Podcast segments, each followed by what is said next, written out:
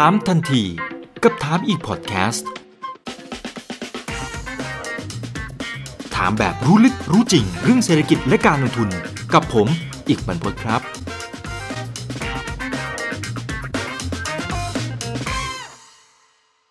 วันนี้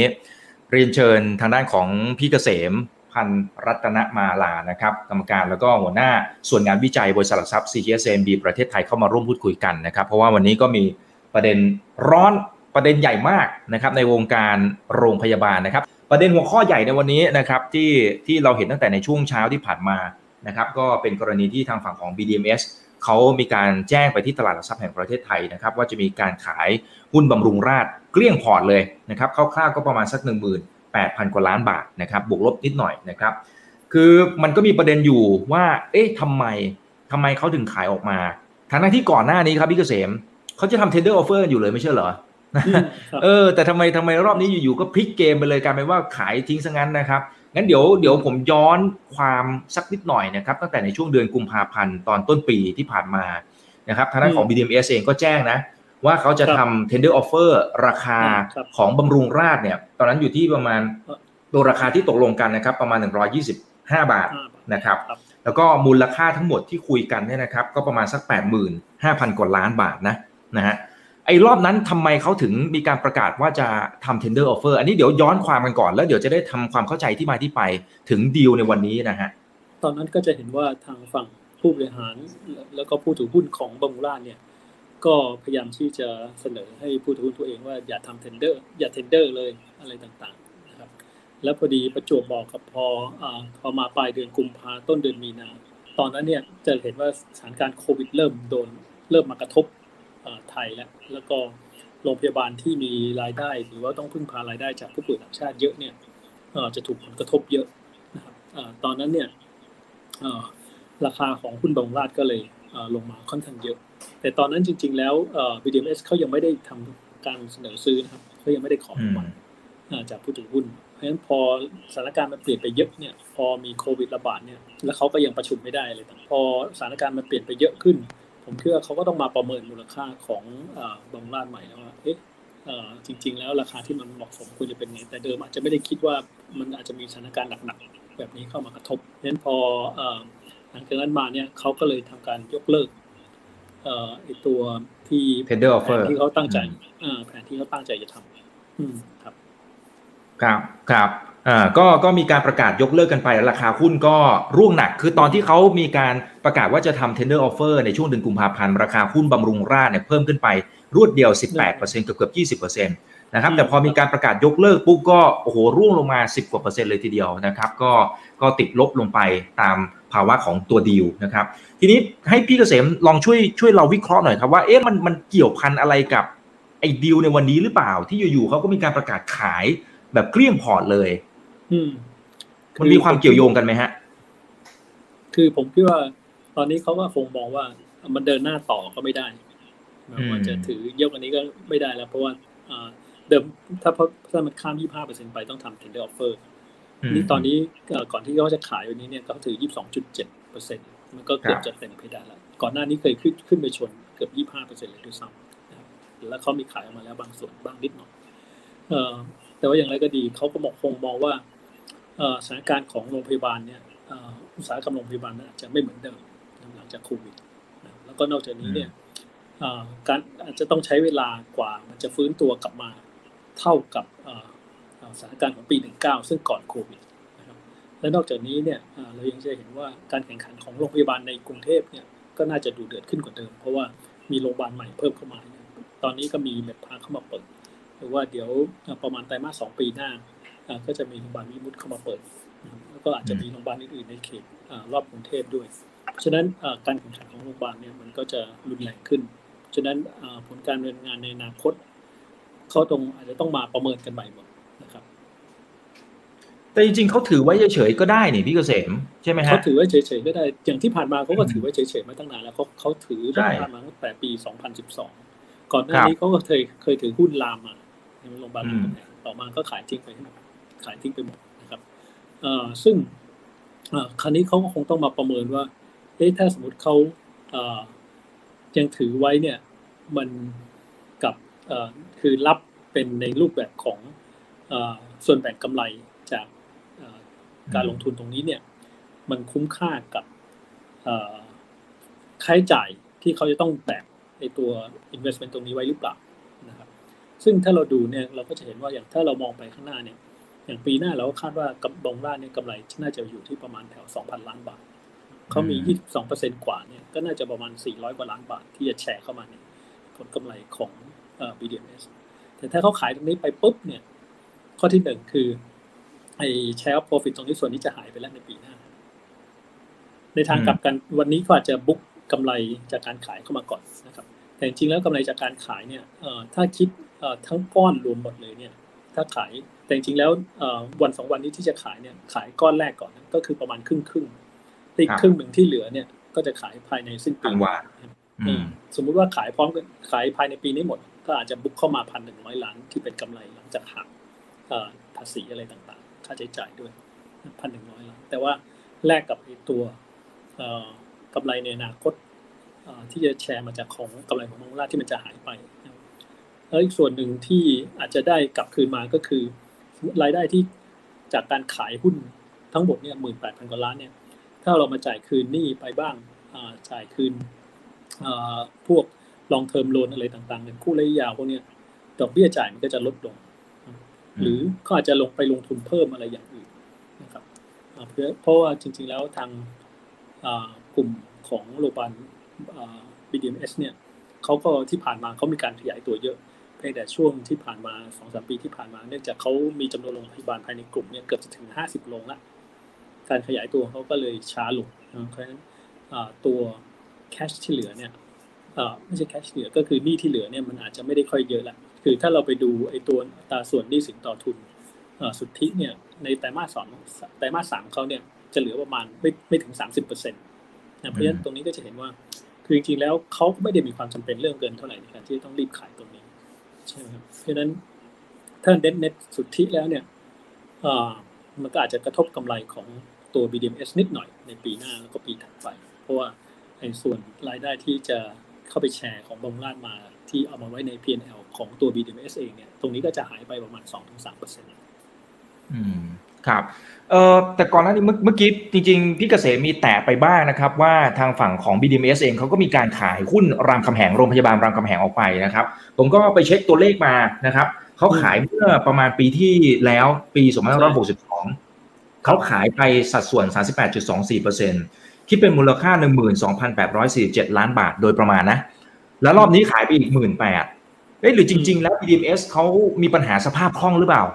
ทำไมเขาถึงทยอยขายไอ้ตัวที่ที่น่าจะน่าจะถือว่าโอ้นี่ก็ถือว่าเป็นหุ้นที่ที่ชั้นดีเหมือนกันนะฮะทั้งสองตัวเนี่ย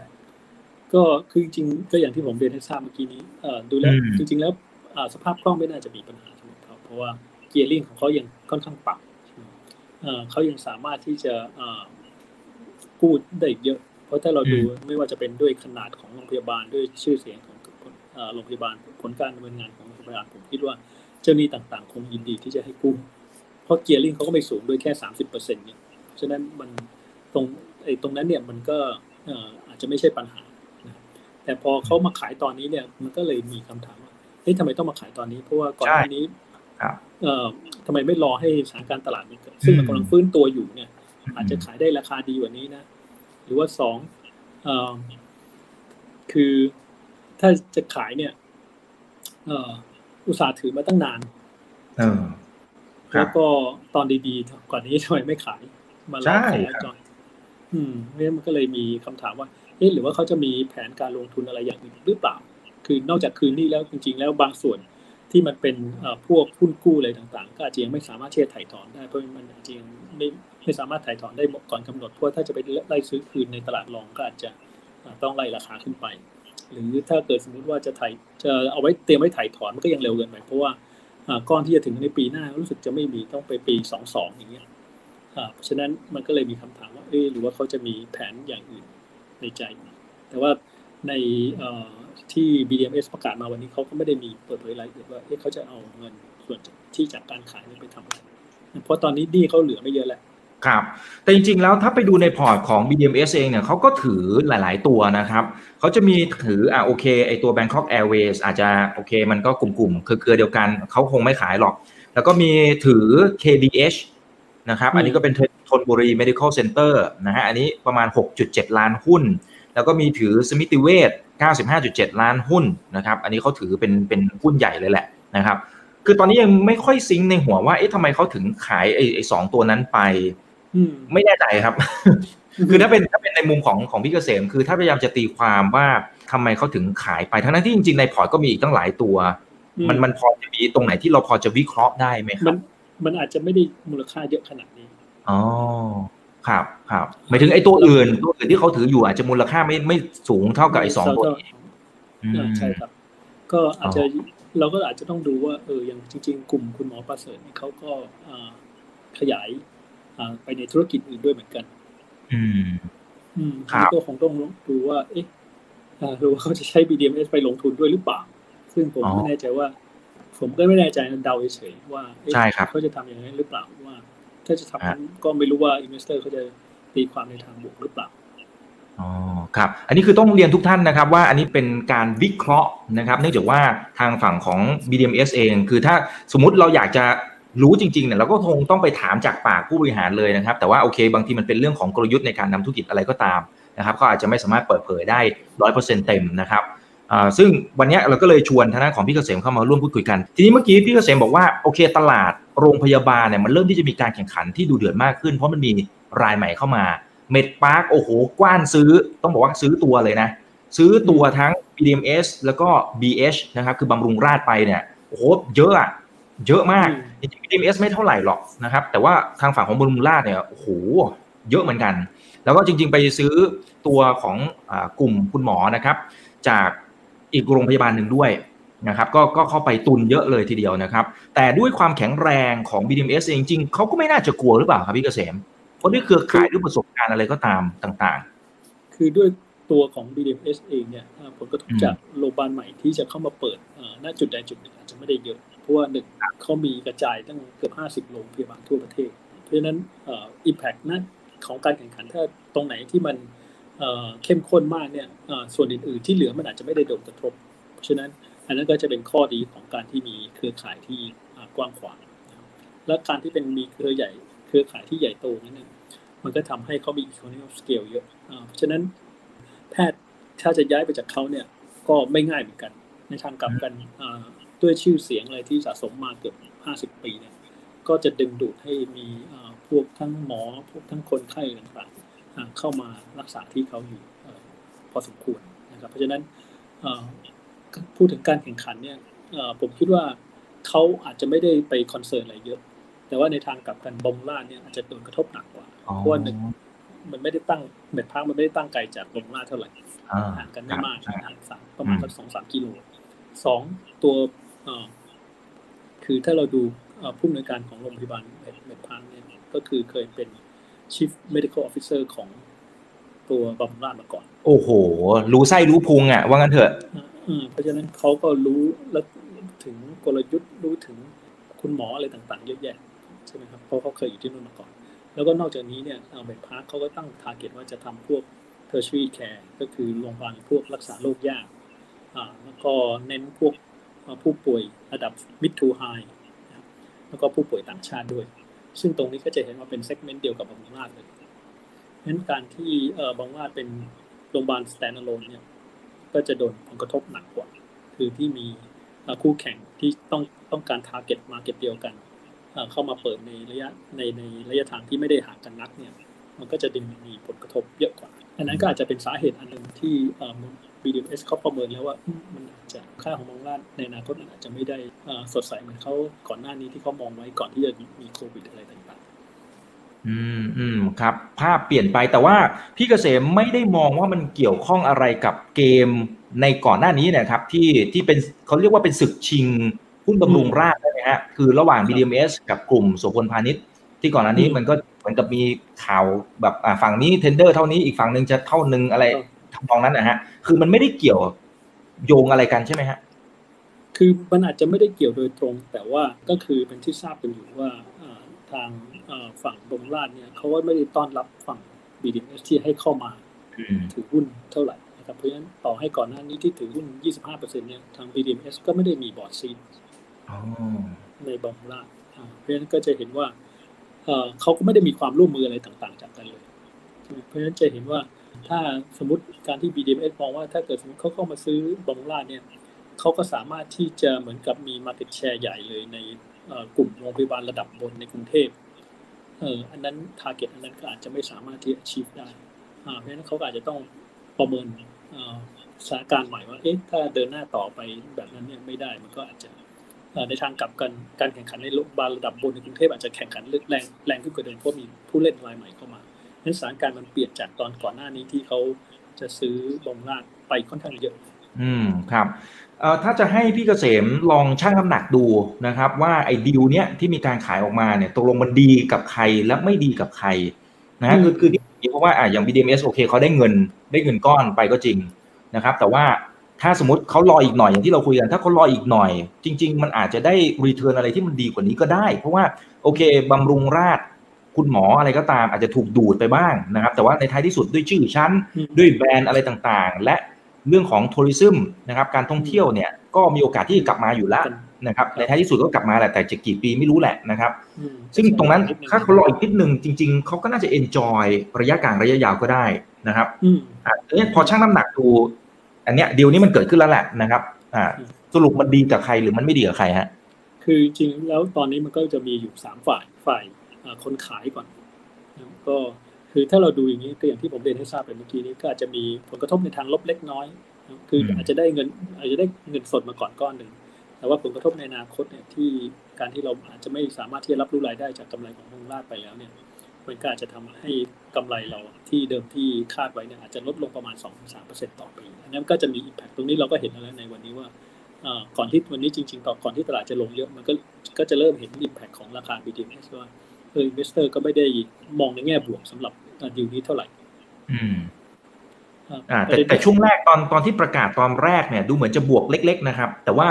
บำรุงราษฎร์นี่ไปก่อนเพื่อนเลยบำรุงราษฎร์เนี่ยติดลบมันหกเจ็ดเปอร์เซ็นเลย นั่นคือ reaction ของตลาด แต่สุดท้ายภาพรวมตลาดเละก็ก็เละกันทั้งคู่เออครับ ข้อที่สองคือบำรุงราษฎร์ตี้ที่สองที่เกี่ยวข้องกับดีลนี้ก็คือบำรุงราษฎร์ซึ่งตรงเนี้ยก็จะเห็นว่าบำรุงราษฎร์เนี่ย ก็ราคาจะลงหนักกว่าเพื่อน ก็คือคนก็อาจจะมองว่าหรือว่าราคาร้อยสามนี่มันเป็นราคาที่ BDMS เขามองว่าเต็มมูลค่าแล้วหรือเปล่า เพราะว่ามันเพิ่ง rebound ขึ้นมาทำไมจะรีบขายสลับหรืออะไรต่างๆนี่มันอาจจะดูไม่ค่อยบวกสำหรับ บำรุงราษฎร์เท่าไหร่และอีกปาร์ตี้หนึ่งก็คือคนซื้อซึ่งทาง BDMs ก็ยังไม่ได้เปิดเผยแต่ว่าอาจจะมีการเปิดเผยในในเขาอาจจะมีการแจ้งตลาดพรุ่งนี้อะไรอย่างเงี้ยนี่ก็เดี๋ยวก็คงดูว่าใครเป็นคนซื้อแต่คิดว่านักลงทุนก็คงได้ยินกันพอสมควรว่าใครเป็นคนซื้อ พอพอจะบอกได้ไหมครับ ผมยังไม่ได้ยินครับพี่เกษมอาจจะบอกตรงนี้ไม่สะดวกมั้งครับเป็นเป็นเป็นสถาบันหรือเปล่าหรือหรือประมาณไหน หรือโรงพยาบาลด้วยกันเอาแค่เหมือนกับหินหินนิดหน่อยฮะเผื่อบางท่านยังไม่ได้ยินเหมือนผมอะก็น่าจะเป็นผู้ถือหุ้นรายใหญ่ของอีกของโรงพยาบาลหนึ่งหรืออะไรอ๋ออ่าอ่าโอเค โอเคนะครับ โอเค อันนี้ก็หินพอสมควรแล้วดูเหมือนแบบนั้นได้ครับได้ครับ ทีนี้ทีนี้คนที่เข้ามาใหม่ จะเป็นใครยังไงที่จะส่งผลดีต่อบำรุงราชอ่าเพื่อเพื่อเรารอลุ้นคือเรารอลุ้นอยู่ว่าจะเป็นใครคราวนี้ก็ต้องดูว่าคนที่เข้ามาใหม่เป็นผู้ถือหุ้นรายใหม่ของบำรุงราชที่ซื้อหุ้นต่อมาจาก BDS เนี่ยเขาคือถ้ามองในแง่โลกสวยก่อนว่าเขาสามารถร่วมมือกับบำรุงราชได้ดี และบำรุงราชก็ช่วยเขาต่อยอดให้โรงพยาบาลที่เขามีอยู่สามารถที่จะพัฒนา ขึ้นมาจากการที่เป็นแบบโรงพยาบาลระดับทุติยภูมิและโทษที secondary care เนี่ยขึ้นมาเป็น tertiary care มันมันต่างกันยังไงครับ ก็คือ secondary care นี่ก็เป็นพวกโรงพยาบาลทั่วไป เป็น general hospital โรงพยาบาลที่ไม่ได้รักษาโรคยากแต่รักษาโรคทั่วไปมีเตียงผู้ป่วยอะไรต่างๆ ถ้า tertiary care นี่เป็นพวกโรงพยาบาลที่รักษาโรคยากจริงๆแล้วมันก็มีระดับขึ้นอีกคือคือ super tertiary care ก็อย่างเช่นพวกบำรุงราษฎร์นี่เรียกพวก super tertiaryคร์ครับครับซึ่ง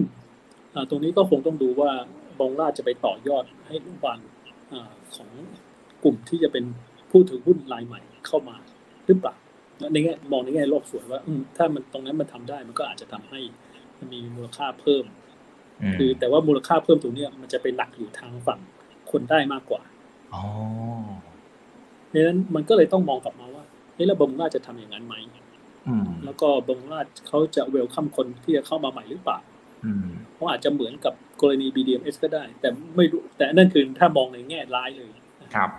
อืมอืมเพราะฉะนั้นมันก็อาจจะไม่ได้มี synergy ในในทำนองนั้น เพราะฉะนั้นก็คงต้องดูก่อนว่า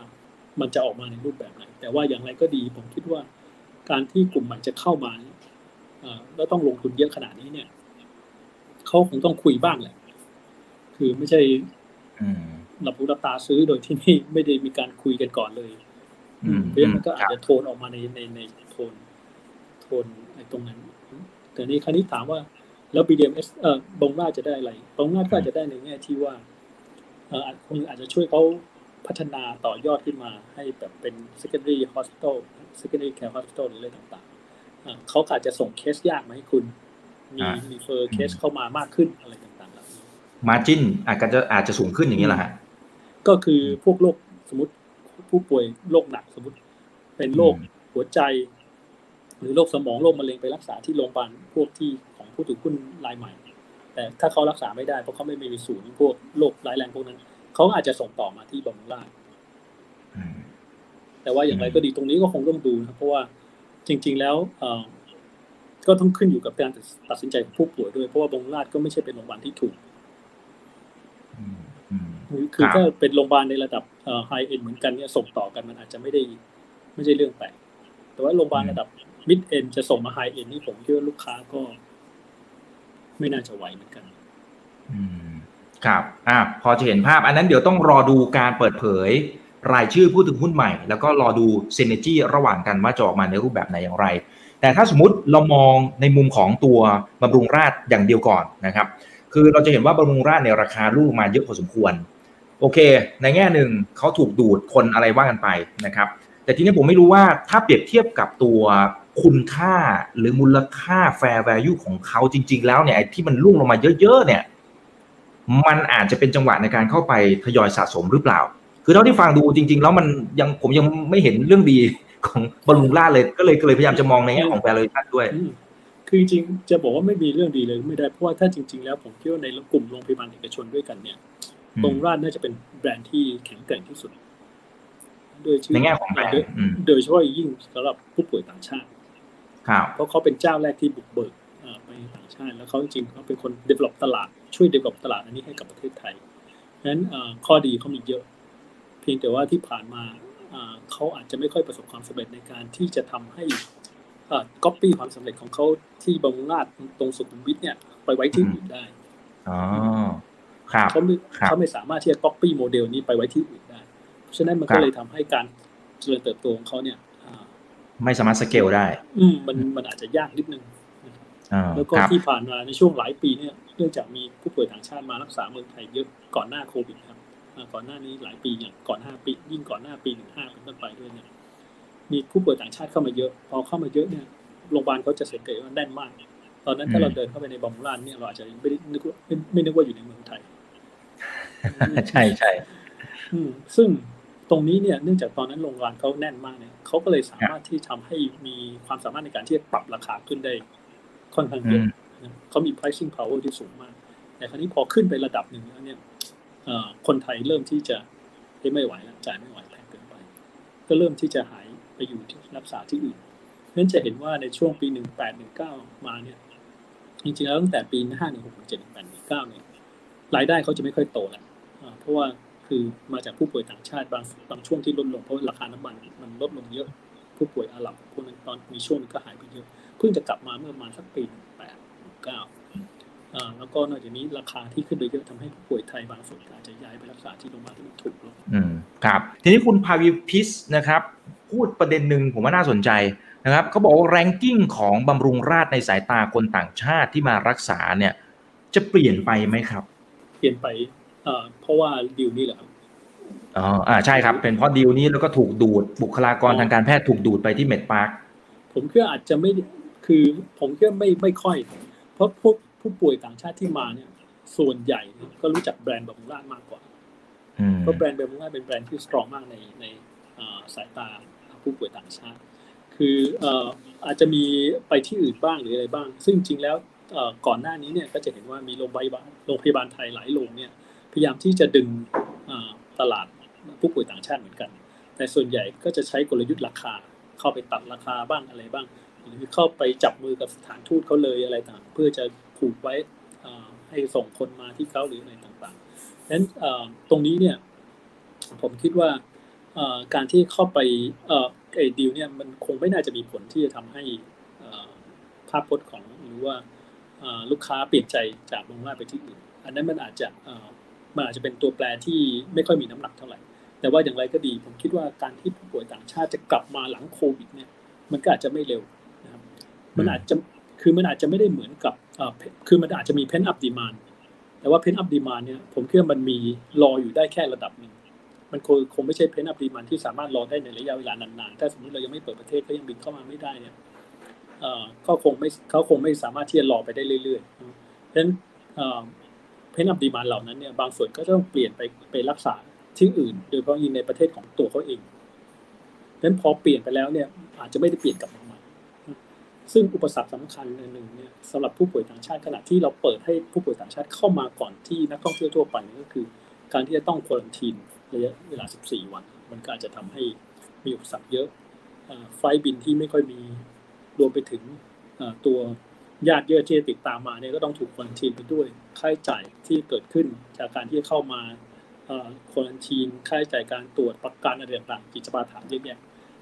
แล้วหลังจากนี้เนี่ยถ้าสมมติเพนอัมเดีมานช่วงนั้นหายไปแล้วเนี่ยมันก็อาจจะต้องอใช้เวลากว่าจะรีบิวกันขึ้นมาใหม่นะครับแล้วก็นอกจากนี้เนี่ยสถานการณ์โควิดทั่วโลกตอนนี้เนี่ยก็จะแสดงเห็นถึง จุดอ่อนของระบบสาธารณสุขในหลายประเทศ คือของเราเนี่ยโชคดีตรงที่สาธารณสุขของเราเข้มแข็งใช่เราครับเลยไม่เห็นปัญหา แต่ว่าหลายประเทศแม้กระทั่งประเทศที่พัฒนาแล้วในยุโรปในสหรัฐอเมริกาก็จะเห็นว่ามันมีจุดอ่อนในระบบสาธารณสุขของเขาตัวเขาเอง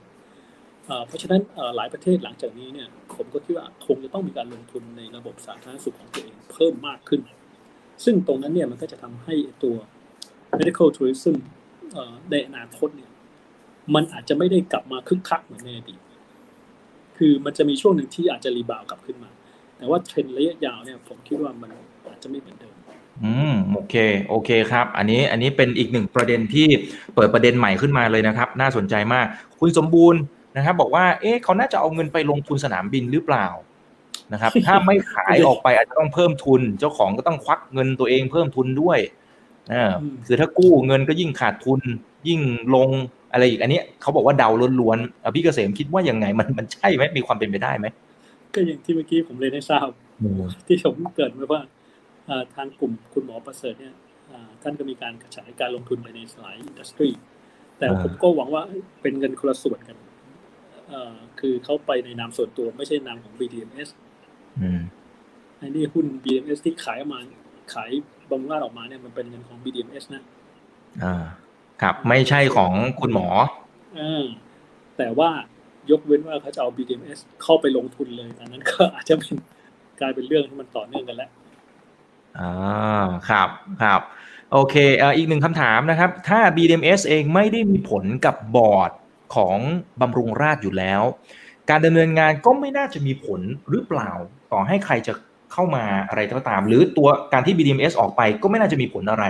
ต่อ core business ของบำรุงราษฎร์ใช่ การที่ BDMS ออกไปไม่ไม่ไม่มีอะไรไม่เอฟเฟกกับบำรุงราษฎร์เพราะบำรุงราษฎร์เป็นคนที่ถูกอ่าถือหุ้นเขาขายอ่าทิ้งไปบงราดอาจจะโล่งใจขึ้นด้วยเออครับครับ เอ๊ะ แล้วถ้าสมมติเอางี้ดีกว่า คือตอนนี้มันมี มันมีหลายท่านนะครับ ก็พยายามจะถามเข้ามาถึงเอฟเฟกจริง ๆ พี่เกษมก็มีแตะๆไปบ้างละนะครับ แต่ถ้าสมมติการที่ นักลงทุนเองสมมติยังไม่มีของเลยทั้ง BDMs แล้วก็ตัวบำรุงราษฎร์เองเนี่ยเราจะตัดสินใจยังไงดี เพราะราคามันร่วงลงมาทั้งคู่นะนะครับจะมองว่าเป็นโอกาสไหม หรือว่าทั้งสองตัวเนี้ยเราเว้นไปก่อนหันไปเล่นตัวอื่นก่อน แล้วเดี๋ยวให้เห็นความชัดเจนก่อนว่าอะ BDMs เอาเงินเอาไปทำอะไร BH บำรุงราษฎร์ใครจะเข้ามาถือหุ้น เอาให้มันชัดเจนก่อนดีไหม หรือว่าพี่เกษมมองว่าเออไอตอนที่มันยังไม่ชัดเจนนี่แหละ เข้าไปซัดเลยน่าจะดีกว่า อืมอ่าอันนี้มันก็เป็นการอ่ามันคือ ก็คือต้องเอ่อเสี่ยงว่าเขาจะทำอะไรซึ่งจริง ๆ แล้วอย่างว่าคำถามที่ว่าเขาจะเอาเงินไปทำอะไรเนี่ย ตรงนี้มันก็อาจจะตอบได้ลำบากอย่างก็อย่างที่ทราบคุณหมอมีการลงทุนหลายอย่าง เพราะฉะนั้น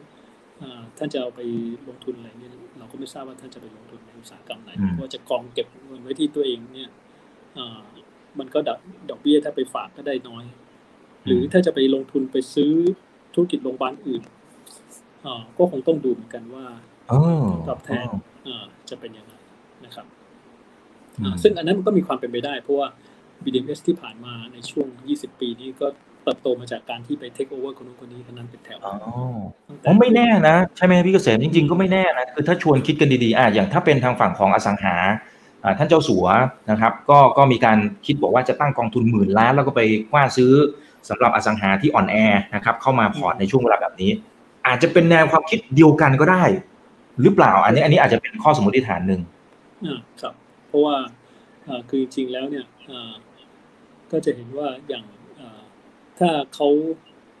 คืออย่างของ BMS เนี่ยทางแมนช์ก็เคยพูดมาก่อนหน้านี้ว่าเขาจะจะไม่ได้ไปต่างประเทศเขาไม่ได้แผนจะไปนี่ก็คงต้องดูในบ้านเองซะมากเพราะฉะนั้นตอนนี้ก็อาจจะเป็นโอกาสสำหรับทางตัว BDMs ก็ได้นะครับแล้วถ้าเขาทำอย่างนั้นจริง ๆ ตกลงดีไหมดีกับ BDMs หรือเปล่า ถ้าสมมติแผนเขาบอกว่าอะเอาเงินตรงเนี้ย cash out ได้เท่านี้ปุ๊บแล้วไปไล่ซื้อเลย คือมันก็อยู่ต้องอยู่ที่ว่า target ที่เขาไปซื้ออ่าซึ่งท่านด้วยเงินที่มันค่อนข้างเยอะเนี่ยผมคิดว่ามันก็สามารถที่จะซื้ออะไรได้เป็นกลุ่มเป็นก้อนมันก็น่าจะดี เพราะว่าด้วยแบรนด์ของตัว BDMs เองที่มันสตรองอยู่แล้วเนี่ย มันก็จะทำให้โรงพยาบาลหรือกลุ่มโรงพยาบาลที่ไปซื้อมาเนี่ยเอ่อ มันสามารถที่จะเทิร์นเอ่อได้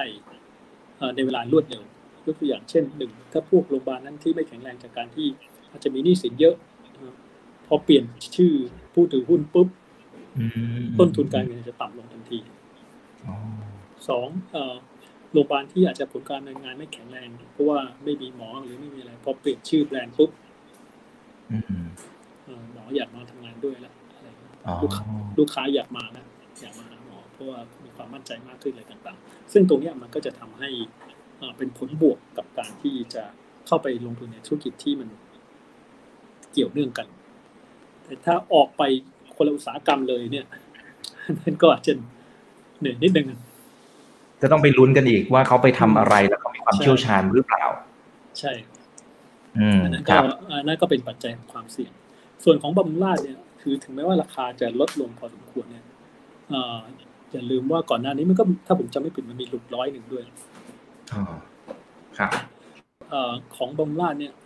ต่อให้ฟื้นตัวเนี่ย ผมก็คิดว่าถ้าเราดู PE ของปีหน้าปีถัดไปเนี่ย ก็ยังอยู่ในระดับประมาณ 40 เท่าซึ่ง 40 เท่าเนี่ยโกรดหลังจากคือปีหน้าโกรดมันต้องดีอยู่แล้ว เพราะว่ามันรีบาวมาจากฐานที่ฐานต่ำปีนี้แต่ปีถัดไปก็อาจจะยังได้แรงส่งอยู่นิดหน่อยเพราะว่าปีหน้าผู้ป่วยทางชาติอาจจะยังไม่กลับมาเต็มร้อย เหมือนเดิมเพราะว่าในช่วงครึ่งปีแรกก็คงยังไม่ค่อยมีคนมาอยู่แล้วแหละ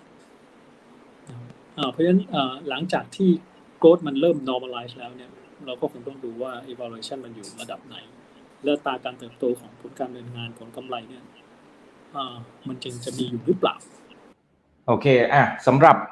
ประเด็นที่เราชวนทางด้านของพี่เกษมเข้ามาร่วมพูดคุยกันในวันนี้นะครับ ก็เป็นเพราะว่าทางฝั่งของ BDMs เองก็มีการประกาศว่าจะมีการขายออกมาอะโอเคคำถามสุดท้ายแล้วกันนะครับ คุณวรนุชบอกว่าถ้าให้เลือกล่ะให้เลือกระหว่าง BH บำรุงราชกับ BDMs ถ้าเป็นในมุมของพี่เกษมเอาณสถานการณ์ปัจจุบันที่ยังคุมเครืออยู่เอาอันไหนดีฮะคือถ้าเป็นผมผมก็คงต้องเลือกเอาตัว BDMs มากกว่านะครับเพราะว่าคือหนึ่ง เขามีเงินอยู่กับตัวอยู่แล้วโอเคเพราะค้าขายแล้วก็ได้เงินกลับเข้ามาเขามีช้อยให้เลือกเยอะแยะเลย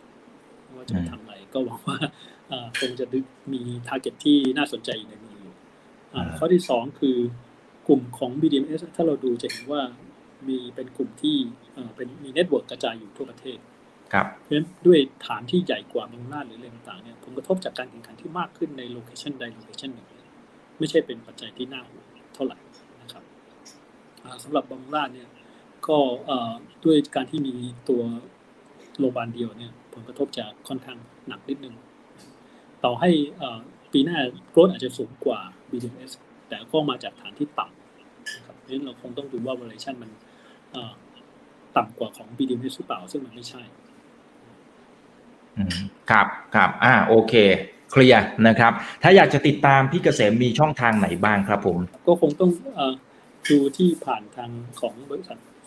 CGS CIMB ครับ เราก็จะมีเว็บไซต์ให้สามารถจะเข้าไปดูได้ แล้วเราก็จะมีพวกทั้งรายงานเอ่ยพวก report หรือว่ามี YouTube Channel ของเราที่ให้อ่อ investor เข้าไปติดตามได้ครับ